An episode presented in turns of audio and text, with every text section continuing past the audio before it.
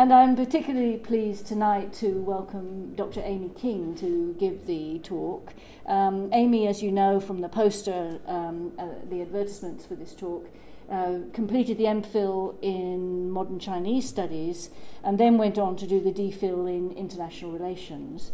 And it's a particular pleasure for me because I was one of her supervisors, and the other one is sitting in the front row here, Rana Mitter. So we both had a very great time, and we're delighted to be hosting her today. That thesis will see the light of day in a Cambridge University Press publication in June, round about June of this year, and it's called China-Japan Relations After World War II, Empire, Industry and War. So again, this political economy theme is very much a part of Amy's work, Amy's research. I remember that thesis very well, and one of the great things about it was her access to the Foreign Ministry Archives in Beijing. At the time, they were open. No longer, but at that time. And she made excellent use of those, and that's a very important part of that book, and so I commend it to you. Amy's topic tonight on the Bretton Woods system, I think it will, this is at an early stage of the project, as she will tell you, but when it's finalised, will contribute significantly, I think, to taking away or adding to scholarship on the Bretton Woods era and the post-World War II order.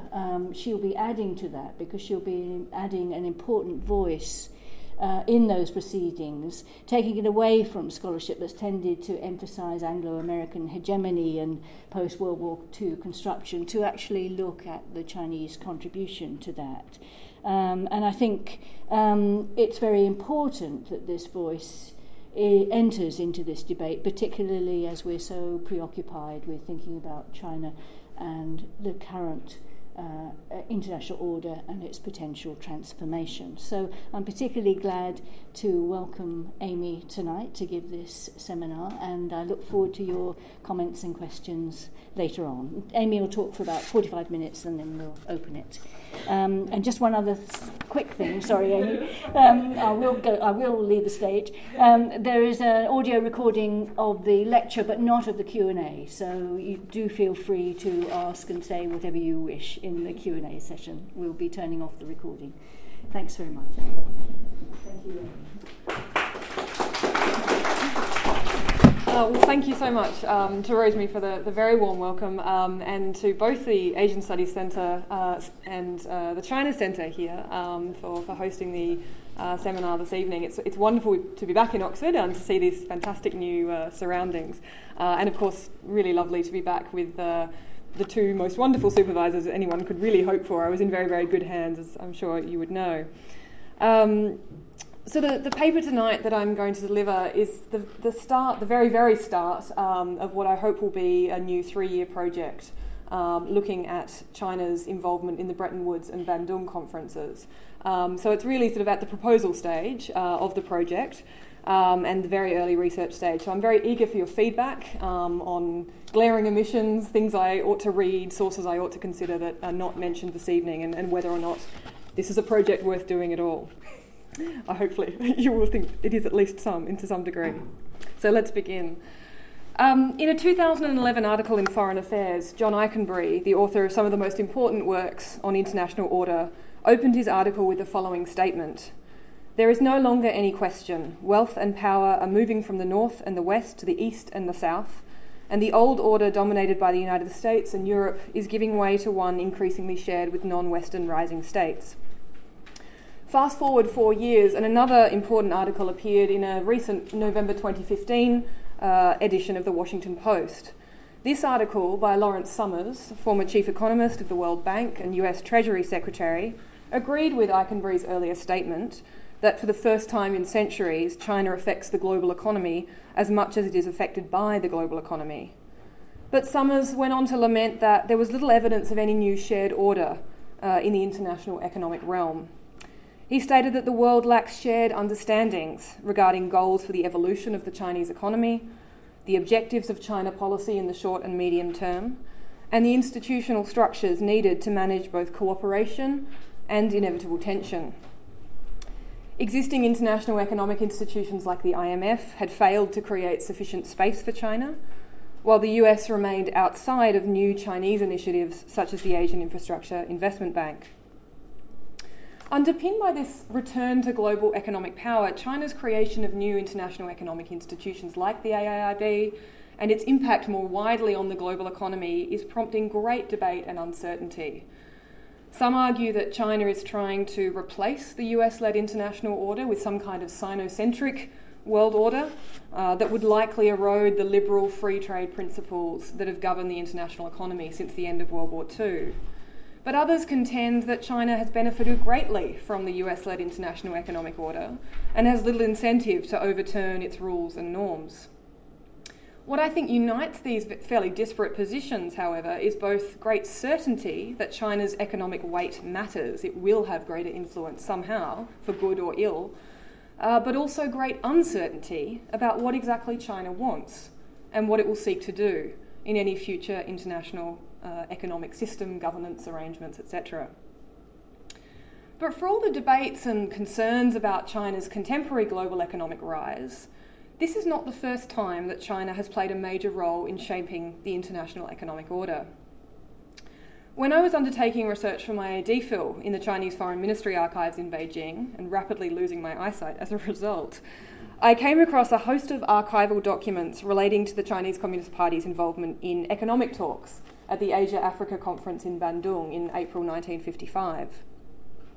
The Bandung Conference was very important because it marked the first time that a group of 29 countries from around Asia and Africa, nearly all of whom had been subject to Western colonialism or Japanese colonialism, came together independent of the Western powers to formally recognise their opposition to colonialism and also to promote greater political and economic and cultural interaction among themselves. The records of China's involvement at Bandung indicate that Maoist China was not the autarkic, protectionist state that's so commonly depicted in the literature, but rather a country whose leaders understood the vital necessity to China, to its economic development, its national survival, of participation in global trade and financial arrangements. But they wanted something different. They didn't want the existing global trade and financial arrangements. So for 3 days out of a 7-day conference, the Chinese delegation, which was led by the Premier and Foreign Minister Zhou Enlai, debated how to transform the international economic system to better meet the needs of developing and newly decolonising countries. The Chinese delegation played quite a leading role at Bandung and put forward proposals for an international reconstruction bank that would provide capital and industrial infrastructure investment to developing countries. Sounds quite familiar. A permanent institution that would foster inter-regional trade and economic ties, a price stabilisation mechanism to raise the prices for raw materials, which developing countries largely depended upon for trade, and an end to foreign aid that came with disadvantageous political or economic conditions. So the records of these Chinese Foreign Ministry deliberations in the lead-up to Bandung, discussions at the conference and the reports sent back home by the delegation really piqued my interest. They were something that only marginally made their way into the DPhil itself and suggested that there was something more here to be examined. It suggested to me that Chinese officials actually had very strong ideas about the way in which the global economy should be organised. So this led me, over the last year or so, to start looking at other ways in which China had been involved in shaping the post-war international economic order. Had China, for instance, and by here I mean nationalist China, led by the Kuomintang, participated in the Bretton Woods Conference in 1944, something I actually didn't know the answer to when I first set out, because it's not something we typically think of. In the late stages of World War II, the world's leading powers came together in Bretton Woods in New Hampshire to set about overturning the policies which had led to and sort of responded to the Great Depression of the 1930s, the high tariffs, the competitive currency devaluations, and the discriminatory trading blocs. This fairly closed and competitive trade and monetary system had not only failed to alleviate the global depression, it had also created international economic rivalries and had helped to sort of contribute to the global slide into World War II. So the goal at Bretton Woods was to create a more open and liberal trade and monetary system that would ensure the economic security and welfare of war-ravaged states, but would also prevent the imperial blocs and protectionist tendencies of the past. At Bretton Woods, these powers, these states that participated introduced a new system of fixed exchange rates, short-term financial assistance for states that couldn't meet their balance of payment loans, tariff reductions, financial aid to less developed and war-ravaged countries, and the removal of the imperial preference system. They did this via a host of new institutions, the International Monetary Fund, the International Bank for Reconstruction and Development, and the General Agreement on Tariffs and Trade, which were created in the ensuing years around 1946 and 47, and which underpin the contemporary economic institutions that we know today, the World Bank, the IMF, and the World Trade Organization. Conventional wisdom holds that these Bretton Woods institutions, as they came to be known, and the post-war international economic order more generally, were a product of a dominant Anglo-American power structure and very much the policy ideas of American and British officials. These individuals included the British and American economists John Maynard Keynes and Harry Dexter White, as well as a larger collection of economists, intellectuals, policy specialists in the US and British treasuries, universities, and other government departments. John Ikenberry, in particular, has been very important in showing how British and American ideas about monetary policy, social welfare, and free trade led the creation of this new post-war system of international economic stabilisation, trade, finance, and monetary relations. While highly significant, this account overlooks the important role played by China at the Bretton Woods Conference. In 1944, out of a total of 43 countries, nationalist China sent the world's second largest delegation to Bretton Woods. Its delegation of 32 members was led by the nationalist Chinese finance minister, Kung Xiangxi, and the man who was also the governor of the Central Bank of China. And the delegation played a very active role in the conference. Kung served on the directing committee of the conference, while his counterpart within the delegation, Jiang Tingfu, someone who Rana has done a lot of work on, and who would soon become China's representative to the United Nations, chaired the committee responsible for drafting the purposes, policies, and quotas of the IMF. In addition to these chairing roles, the Chinese delegation also put forward a number of key policy ideas and proposals at Bretton Woods, again including an international reconstruction bank that would provide capital and industrial infrastructure investment to developing countries, a fund to prevent wide fluctuations in global raw material prices, an international reconstruction finance corporation to assist with currency stabilisation, and a recognition that countries whose currencies had been affected by war would need to be in a position where they could decide for themselves the value of their currency, rather than committing to some kind of fixed exchange rate. They also put forward proposals to control the risk of capital flight, discussions about voting shares within the IMF, proposals for greater cooperation on enhancing global technical standards, which would aid trade between countries. And finally, a recognition that post-war foreign investment or foreign aid be purged of its sort of political or imperialistic motives, so that foreign lending practices could not be used by the former imperialist countries as a way to exploit developing countries.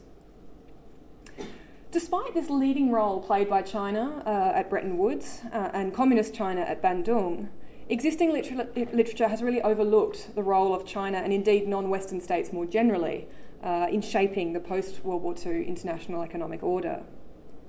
Very recently, there's been an important new study by Eric Helleiner, which has examined the role played by a number of developing countries, including China, at Bretton Woods.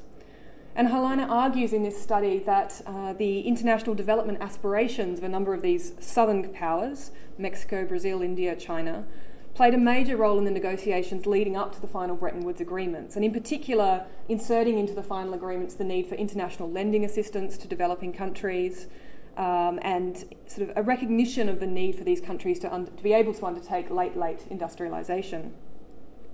Helleiner also notes the important role of Sun Yat-sen's 1918 publication, The International Development of China, in shaping the policy proposals of the Chinese delegation who went to Bretton Woods, as well as some of the ideas of the American economists who participated.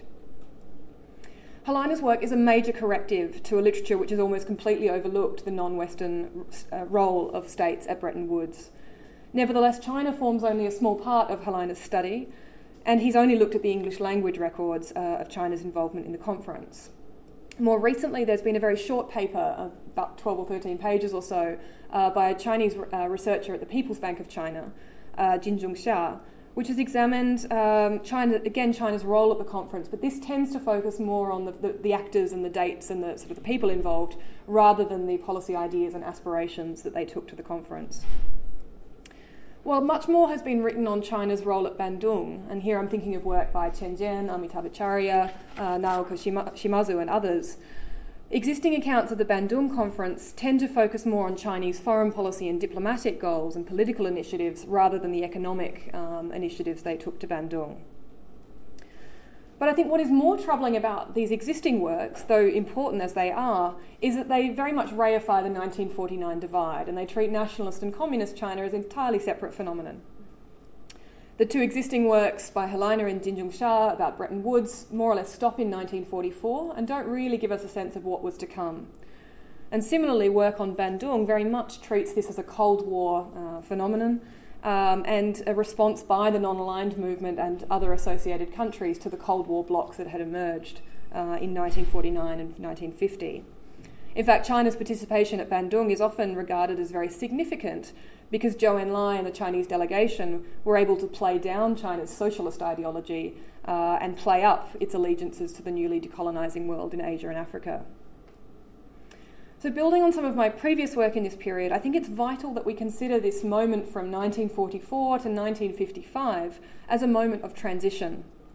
A moment of transition very much within China, and certainly one of the most disruptive and perhaps creative and interesting periods in China's modern history. It's a period which saw the end of World War II, the onset of the Chinese Civil War, the defeat of the Kuomintang by the Chinese Communist Party, and the subsequent establishment of the People's Republic of China. And this was a period of great upheaval in China's economic life as well.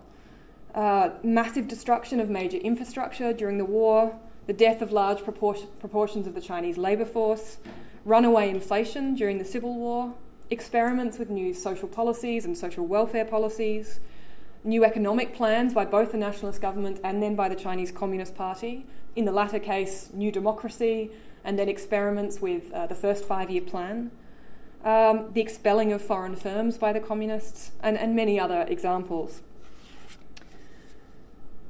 In my own work, I've argued that this period from the post-war to the first few years of the Cold War represents an important moment of both continuity and change in China. In a recent article, for example, in Modern Asian Studies, I've looked at how the Chinese Communist Party drew on the vestiges of Japanese empire in China in order to set about reconstructing China after 1949. And I've suggested this is a moment of continuity because the CCP, like the nationalists before them, made use of the Japanese engineers and technicians who were left behind in China after the war, putting them to use in rebuilding mines and constructing new sites, teaching fellow Chinese how to undertake important new scientific experiments and develop badly needed technology in China. But this period also was a moment of major change, in particular for the way in which the Chinese Communist Party began to think about the relationship between technology, industrialization, and national power. And I argue that this moment, because of the onset of the Cold War, and particularly the Korean War, represents an important moment of change for the Communist Party, which until this point really had been very much a rural-based guerrilla warfighting force. By the time the Korean War unfolds, China, the Communist Party, is at war with the United States, the world's most industrialized power, and very quickly has to learn how to fight that kind of power at an industrial level. It's a time in which the US is also rehabilitating Japan and Japan's military-industrial complex, and also instituting economic sanctions on China to try and limit China's ability to undertake rapid industrialization and to produce war-producing materials. So this militarised Cold War environment is really critical for reshaping China's thinking about the relationship between technology, industrial power and military strength. And the Japanese technicians in China play a very important role in this. After 1949, the CCP really works hard to delay the repatriation of Japanese, puts them in charge of some of the most important sites in northeast China, and works hard to convince its local population, its domestic population, of the legitimacy of using these former imperialist enemies as assistants in rebuilding China. What that article was doing, and perhaps joining with other works in the field, is trying to argue that the transitions taking place in China during this period were not only domestic, but were happening at the same time as a set of really important global transitions. And those global transitions include, of course, the reorganisation of the international system after World War II, the breaking apart of the European colonial system, the onset of the Cold War, and the establishment of a new and quite contested US-led order in Asia. This was a time of global transition, experiment, bold new thinking and ideas about all manner of things, international law, justice, self-determination, the role of the nation state, the relationship between state and society, ideas about modernisation and development, social welfare. And China was at the centre of many of these new experiments and ideas. Drawing here in particular on work by Rana and also by our former colleague Te Yun Ma, on the way in which the nationalist Chinese government was experimenting with social welfare policies and participating both in global institutions like the International Labour Organization, the UN Relief and Rehabilitation Agency, I've got that quite wrong, Association, Administration, to both show that it was in solidarity with these new global ideas, use these international platforms to sort of demonstrate its legitimacy at home, to reconstruct its country in the post-war world, and to demonstrate that it was an independent, newly sovereign nation state that wanted to make a contribution on the global stage. So this was a period in which we see all of these bold new ideas emerging. But as the late 1940s and the early 1950s progress, these new ideas, these debates, these experiments in the post-war years, I think, take on a far more competitive edge as they begin to be shaped by growing Cold War ideological and military tensions. Arnie Westad, for example, has shown how the Cold War was very much a time of competing ideas about modernisation and development, represented by the iconic visions, I guess, of the United States and Soviet Union. And this competition about ways of doing things, about ideology, about what was most legitimate, was very much active in Asia as well.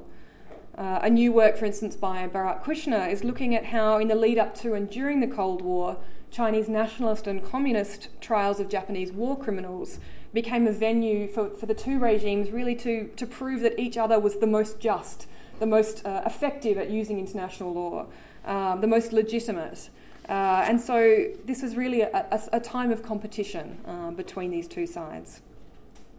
Of course, these Cold War divisions also affected the fate of the economic policies and plans adopted at Bretton Woods. The rise of McCarthyism in the United States and the onset of the Cold War made US officials far less supportive of the development state agenda that had been put forward by Latin American countries in particular, and much less willing to throw economic support behind non-Western parts of the world. In the new Cold War environment, many of the global economic development aspirations espoused by the United States and others at Bretton Woods were quickly replaced by a new Cold War ideology, which created a divide between states who were supporters of free markets and those who were not. In Asia, of course, other very important transitions that took place during this period were strategic. The US decision to reverse course and rehabilitate Japan as a sort of stronghold against communism, the defeat of the nationalists by the communists, and the CCP's decision to lean to the side of the Soviet Union all dramatically changed the ideological and strategic landscape in Asia.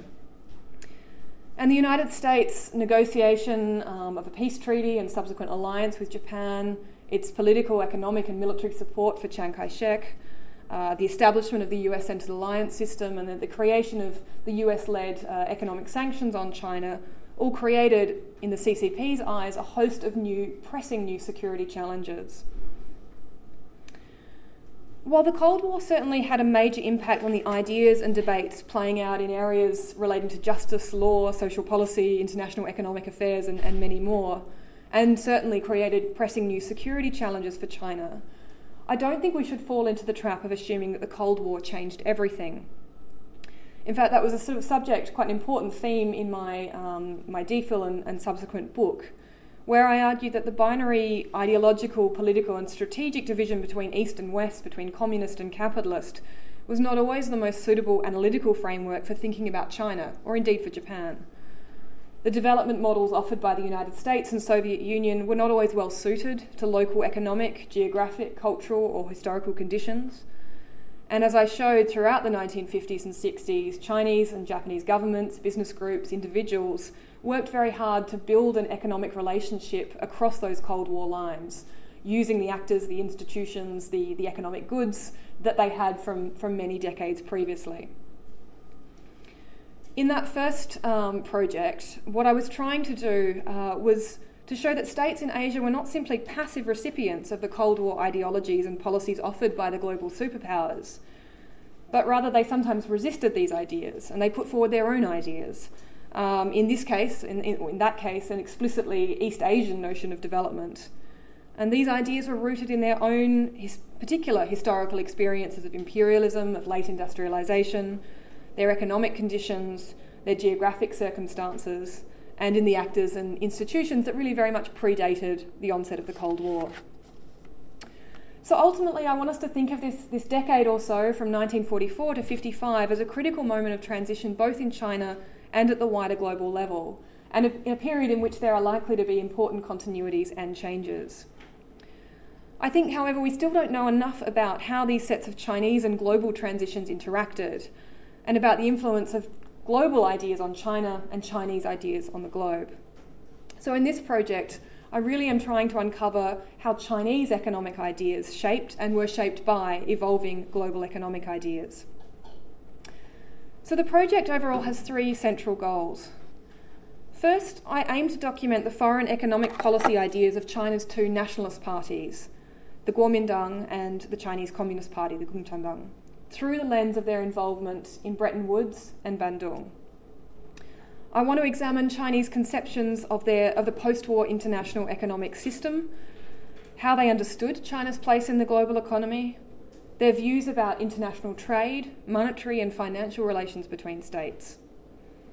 I want to examine where these ideas came from and how they interacted with the foreign ideas that they encountered in international settings. Rather than treating 1949 as an abrupt divide, I want to examine China's ongoing participation in and ideas about the international economic order across that period of time, through the lens of these two conferences that really serve as bookends for this period. Looking across this period as a whole is important because preliminary research on the economic policy proposals that China took to the two conferences demonstrates some important areas of continuity, notwithstanding very dramatic changes, of course, within China and at the international level. Some of those important areas of continuity include this idea about an international reconstruction bank that would provide infrastructure investment, a mechanism or some kind of price stabilisation mechanism for global raw material prices, greater cooperation on enhancing global technical standards, or at least Asian and African technical standards, and a recognition of the need for some kind of permanent institution to foster international trade and economic ideas. Oh, and finally, an end to the idea that foreign aid or investment could be used to bully or exploit or disadvantage less developed countries. Nevertheless, I am cognizant that the Cold War, of course, and the changing international security environment and the changing character of the Chinese state inevitably altered the ideas and policy proposals that Chinese officials took to these two conferences. So it will be important to examine how the CCP and Kuomintang's relationship with their most important global superpower partners and the ideologies of liberal capitalism and socialism influenced Chinese ideas about the post-war international economic order. The second main goal of this project is to try and document Chinese ideas about the relationship between international economic interdependence, that is, trade and monetary relations between states, and national security. And again, this goes back to a lot of the early work on the Bretton Woods Conference. As John Ikenberry has argued, the post-war international economic order and the Western settlement initiated by the United States in the late stages of World War II was built on varied and sophisticated ideas about American security interests, the causes of war and oppression, and the proper and desirable foundations of post-war political order. In particular, in their thinking about how to reshape the global economy and the institutions and the relationships between states within that economy, American officials saw an intimate connection between economic and security affairs. In particular, they looked back on the history of the interwar period and they settled on the idea that security was only possible in an open global economic system. Again, quoting Ikenberry, the most basic conviction behind American thinking about post-war order in the West was that the closed, autarkic regions that had contributed to world depression and that had split the world into competing economic blocs before the war must be broken up and replaced by an open and non-discriminatory world economic system. Peace and security were impossible in a world of closed and exclusive economic regions. These American ideas themselves not only stemmed from the recent past, but also from 19th century classical liberal thinking of Ricardo, Mill, and Cobden, who saw free trade as a tool to spread civilization and to strengthen a peaceful cosmopolitan world system. Yet I think there is good reason to think that Chinese economists, policymakers and other intellectuals might have identified somewhat different economic drivers of war and insecurity. China, of course, had a very different historical experience to the United States and Britain. It was a victim of the imperialism and the unequal treaties enforced by the industrialised powers. Its economy had been made very vulnerable to wild fluctuations in currency, and it remained a predominantly agrarian economy, which, except for some key sites like Shanghai and Manchuria, had yet to make the transition to industrialisation. So the world of international economic relations between nation states therefore looked very different from China's perspective than it did from that of the US or Britain. So in this project I really want to try and uncover how Chinese officials viewed the economic causes of insecurity, war and imperialism, and to understand what kind of international economic institutions and systems of trade, monetary and financial relations between states that they saw as effective and desirable in perhaps mitigating those sources of insecurity. Then as the Cold War progressed, of course, China, and here I mean the People's Republic of China, faced a host of new security challenges stemming from the US alliance system, economic sanctions and other things I mentioned previously. So we need to therefore try and account for how this sort of sense of rising insecurity in the international system shaped Chinese ideas about the economic order. What role, if any, in this new Cold War environment did Chinese officials see for institutions, for international institutions, in mitigating this sense of conflict and competition? What did states like China, who sat outside the US alliance structure, see as the prospects for international cooperation and economic interdependence at a time of rising insecurity and rivalry? In referring to security, of course, I am cognizant that I need to try and disentangle the security of the Chinese nation and the security of the governing state regime. These two things, I think it could potentially be conflated, but they may have looked very different from where the Nationalist and Communist parties stood. And by referring to the Chinese nation, this brings me to the third goal of the project, which is really to try and uncover the economic dimension of Chinese nationalism. There has, of course, been a veritable boom in scholarship on nationalism in China, really picking up after the Tiananmen Square crisis, but I think becoming much, much stronger in the last decade or so with the emergence of anti-foreign protests in China and the angry youths movement, for instance, since the mid-2000s. And this literature tends to focus in particular on how China's memory of humiliation, often the cultivated memory of humiliation at the hands of foreign powers, has shaped the rise of nationalism in China. However, except for some important exceptions, and here in particular I would refer to Karl Gerth's work on the relationship between consumerism and nationalism in China, a lot of the scholarship on nationalism has really overlooked the economic drivers of nationalism, or how Chinese nationalism might have shaped its foreign economic policies. And I think there is still a tendency in a lot of the international relations scholarship and the literature on nationalism to argue that it was not until Deng Xiaoping's reform and opening policies in the late 1970s that Chinese nationalism had anything to say about economic matters at all. So I think it's quite important to correct this narrative. In particular, because this omission of the economic factor is pretty surprising when you think that the emergence of nationalism in China in the early 20th century stemmed in really important ways from China's very painful engagement and economic engagement with the West. The forcible opening of China to foreign trade, the creation of foreign treaty ports, the prohibition of China's ability to use tariffs to limit foreign trade, the imposition of the Chinese Maritime Customs Service run by foreigners, the colonization of Manchukuo, and a whole host of other issues. These were at heart very economic factors. And as the economic historian of China, William Kirby, has argued, both Republican-era China and the PRC in its early years was inherently defined and shaped by its relationship with the international economy. Republican China's national economy was rooted in the expansion of foreign trade. Chinese state capitalism in the 1920s and 30s could only be developed through foreign investment and foreign technical assistance, and Chinese engineers and planners were largely trained overseas.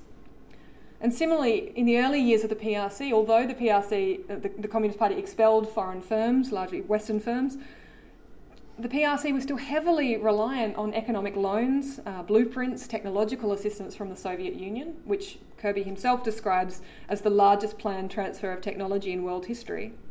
And as I have shown elsewhere, deeply reliant on industrial goods, on expertise and technology from Japan. So all of this suggests, I think, that we need to better understand how Chinese nationalism interacted with international economic forces. To explore these three sets of issues, I'm therefore going to look, as I said, at the foreign economic policy ideas of China's two nationalist parties through the lens of their involvement at the Bretton Woods and Bandung conferences. These are the two parties that were created in the early 20th century in response to the nationalist movements of the May 4th era, and who then were the successive governing regimes in China between 44 and 55. But by focusing on these two nationalist parties, it's important to note from the outset that I don't assume, and I won't be assuming, that because they were nationalists, they were inherently protectionist or autarkic or anti-liberal in some way. I think there has been a dangerous assumption in a lot of the international relations and other literature in assuming that nationalism is necessarily conflated with an opposition to globalization or international economic integration or free trade. This is a misguided assumption, and there's now increasingly work by scholars, again, such as Eric Helleiner, Stephen Schulman and others, arguing that this is often a misguided sort of conflation of nationalism and mercantilism, which was a much older idea, and as a term, economic nationalism itself has been quite analytically confused within the literature. It tends to be conflated unfairly with protectionism. So instead, I will be taking my cue from the work of Schulman, Helleiner, and others, who first identify a country's nationalist and then look at the foreign economic policy ideas that they espouse. So that is, rather than looking for evidence of protectionism and then working backwards, you do it the other way around. Schulman himself has applied this work to look at nationalist movements in the Ukraine, Quebec, and India.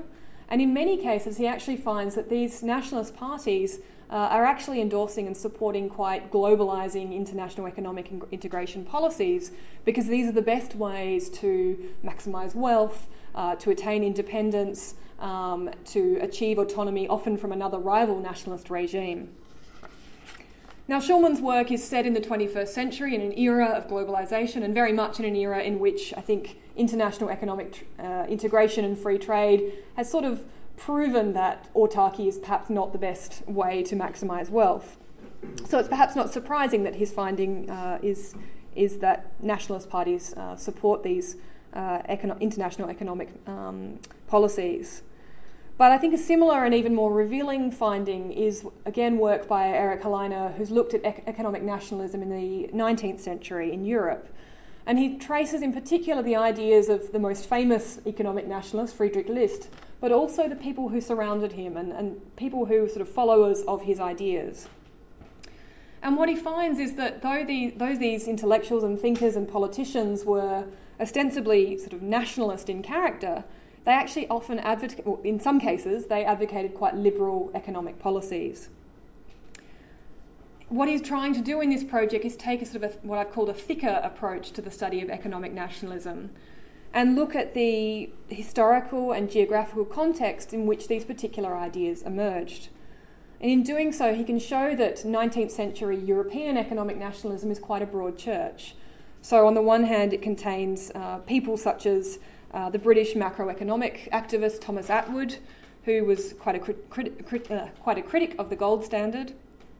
German philosophers such as Johann Fichte, who did advocate policies of self-sufficiency and autarky, but also British politicians such as Joseph Hume, who endorsed liberal free trade policies because they saw that as being within Britain's identity. That is, Britain was a civilised nation, and liberal trade is what civilised nations do.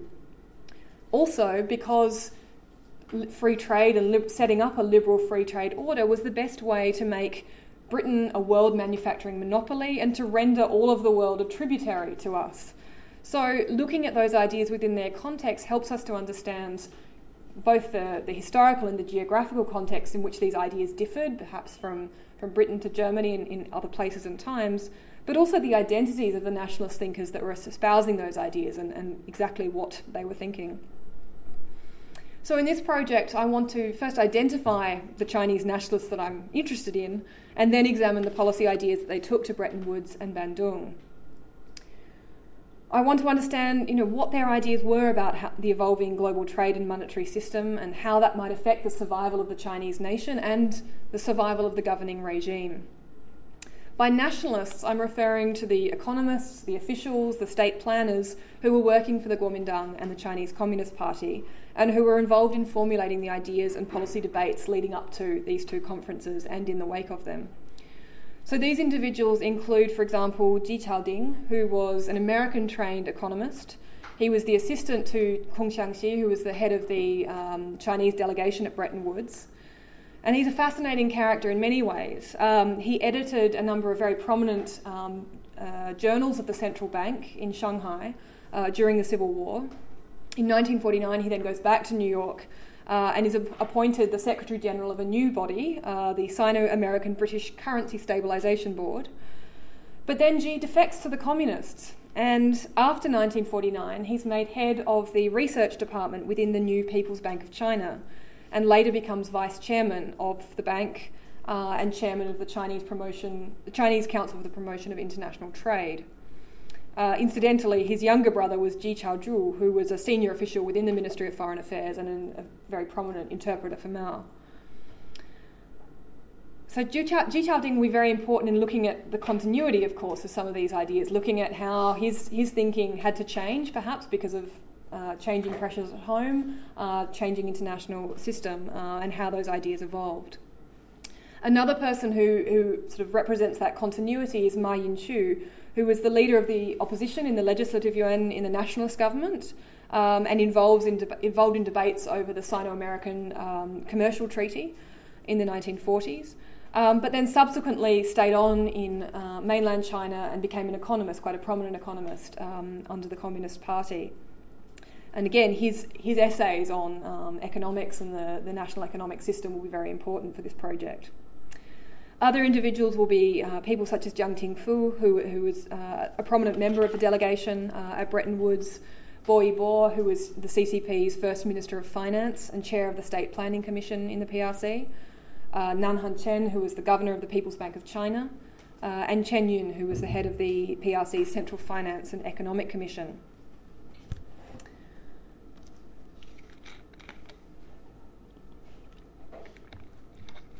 So though I'll be focusing on the ideas of Chinese officials and those associated with the state, I am open to the very likely case that there were contested, debated ideas. I'm not assuming that there was one unified theory of everything, but rather that there were debates at this time of transition and change.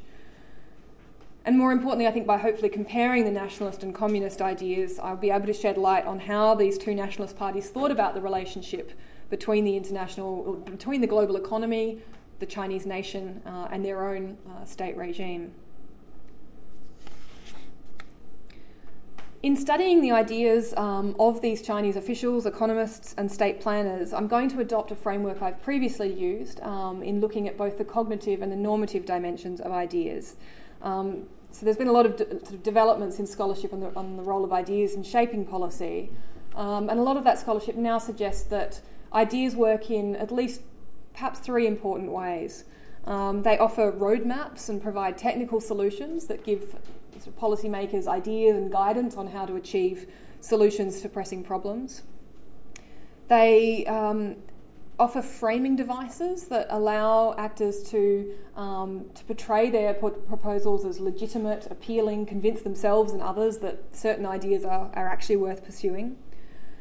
But ideas also work in deeper ways, and because they sort of serve as filters, both in the cognitive and normative sense, filters that shape how actors see the world, define what they think of as problems in the very first place.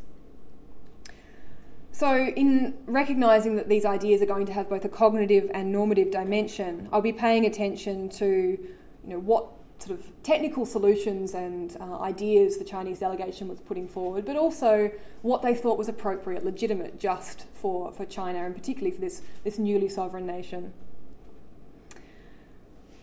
And building on recent work on the localisation of policy ideas, in this project I really want to focus on the process of how Chinese ideas and how global ideas interacted, how global ideas were received at the Chinese level. Because policy ideas developed in one place or time or location are rarely neatly adopted wholesale in another. Instead, we see national variation to similar policy challenges because policy ideas need to fit these local geographic, cultural, historical contexts. So in particular, I want to pay attention to how Chinese officials responded to foreign ideas about the international economic order, how these ideas were filtered through Chinese actors, institutions and practices, and how they were adapted and framed to fit extant Chinese ideas. At the same time, I also want to understand better how Chinese officials put forward their own ideas into international settings. How, if at all, did Chinese officials attempt to persuade, to legitimise, to shape the ideas of other actors? What mechanisms do they use to communicate Chinese ideas, both within China and at the global level? And so here it will be important to look at things like speeches, newspapers, journals, both in English for those at the international level and those in China. So I guess one sort of theoretical goal that I hope to draw out of this project is to understand the process of idea localization, the mechanisms by which ideas get localized, and the intermingling of foreign and domestic ideas that will hopefully contribute to both sort of contemporary Chinese debates about reshaping the international system, but also to understanding other countries more generally in terms of that relationship between the domestic and the international. Let me just finally say something about the sources I'm hoping to use. I will be planning to use Chinese and English language sources available in archives and libraries in Australia, China, Taiwan, the US and here in the UK. In Australia, in particular, journals that were edited, have available to me, journals that were edited by Ji Chaoding, who I mentioned, the Chinese economist who was very prominent at Bretton Woods but also stayed on in China. Publications by Arthur Young, the American economist who advised the Chinese delegation. In Taiwan, of course, the records of the Kuomintang's participation in the lead-up to and in the wake of the Bretton Woods conference will be very important. In China, unfortunately, the Foreign Ministry Archive of the PRC is no longer accessible, so I will have to make do with those files that I already have on Bandung, some of the published collections of files on Bandung which do exist, as well as files that have been moved to other locations, such as the Cold War International History Project and the East China Normal University. But I'm also hoping that the number 2 archive in Nanjing will prove useful, particularly in terms of looking at some of the Bank of China files, Ministry of Finance files from that period. With any luck, the People's Bank of China may make open some of its files. I'm not particularly hopeful of this, but I am in contact with someone who may be able to help me there. In the US, there'll be a number of important English and Chinese language sources. The Hoover Institute has a large number of Chinese language records available on China's participation at Bretton Woods. And then, of course, all of the conference archives relating to Bretton Woods, the setting up of the IMF and various other collections in libraries and universities. And here in London, I think it would be very important to use the National Archives to get a sense from the British side about their interaction with Chinese officials at the Bretton Woods conference in particular. So in conclusion, I think between 1944 and 1955, China and the international economy as a whole were undergoing a major transition. It was a moment in which the global powers were trying to find ways to reshape the global economy so that they could prevent the economic depression and the closed economic blocs that had contributed to the slide into war. It's a moment when the great powers are trying to find new ways of relating to one another, trying to find multilateral solutions to new problems. It's also a moment in which China, of course, is undergoing a major transition, throwing off the shackles of colonialism, regaining its autonomy as an independent nation state, and also great competition within China between the nationalist and communist parties. As one of the newly recognised great powers, both nationalist and communist China alike were determined to contribute to shaping the new international economic order and to find ways that it better met the needs of war-ravaged developing countries. So in this project, I ultimately want to better understand what China wanted from this new international economic system, what their ideas about trade, monetary and financial relations between states were, what economic and institutional sources they saw as mitigating the sources of conflict in the international system, and how they wanted these institutions to operate. I think hopefully this project should have great relevance for understanding some of the debates about China in 2016. It's obviously a time in which we once again see China trying to reshape the international economic system, putting forward new initiatives, such as an international infrastructure bank, which looks very similar in some ways to proposals that we saw at the end of World War II. So hopefully there will be some interesting answers to come. Thank you very much and look forward to your feedback.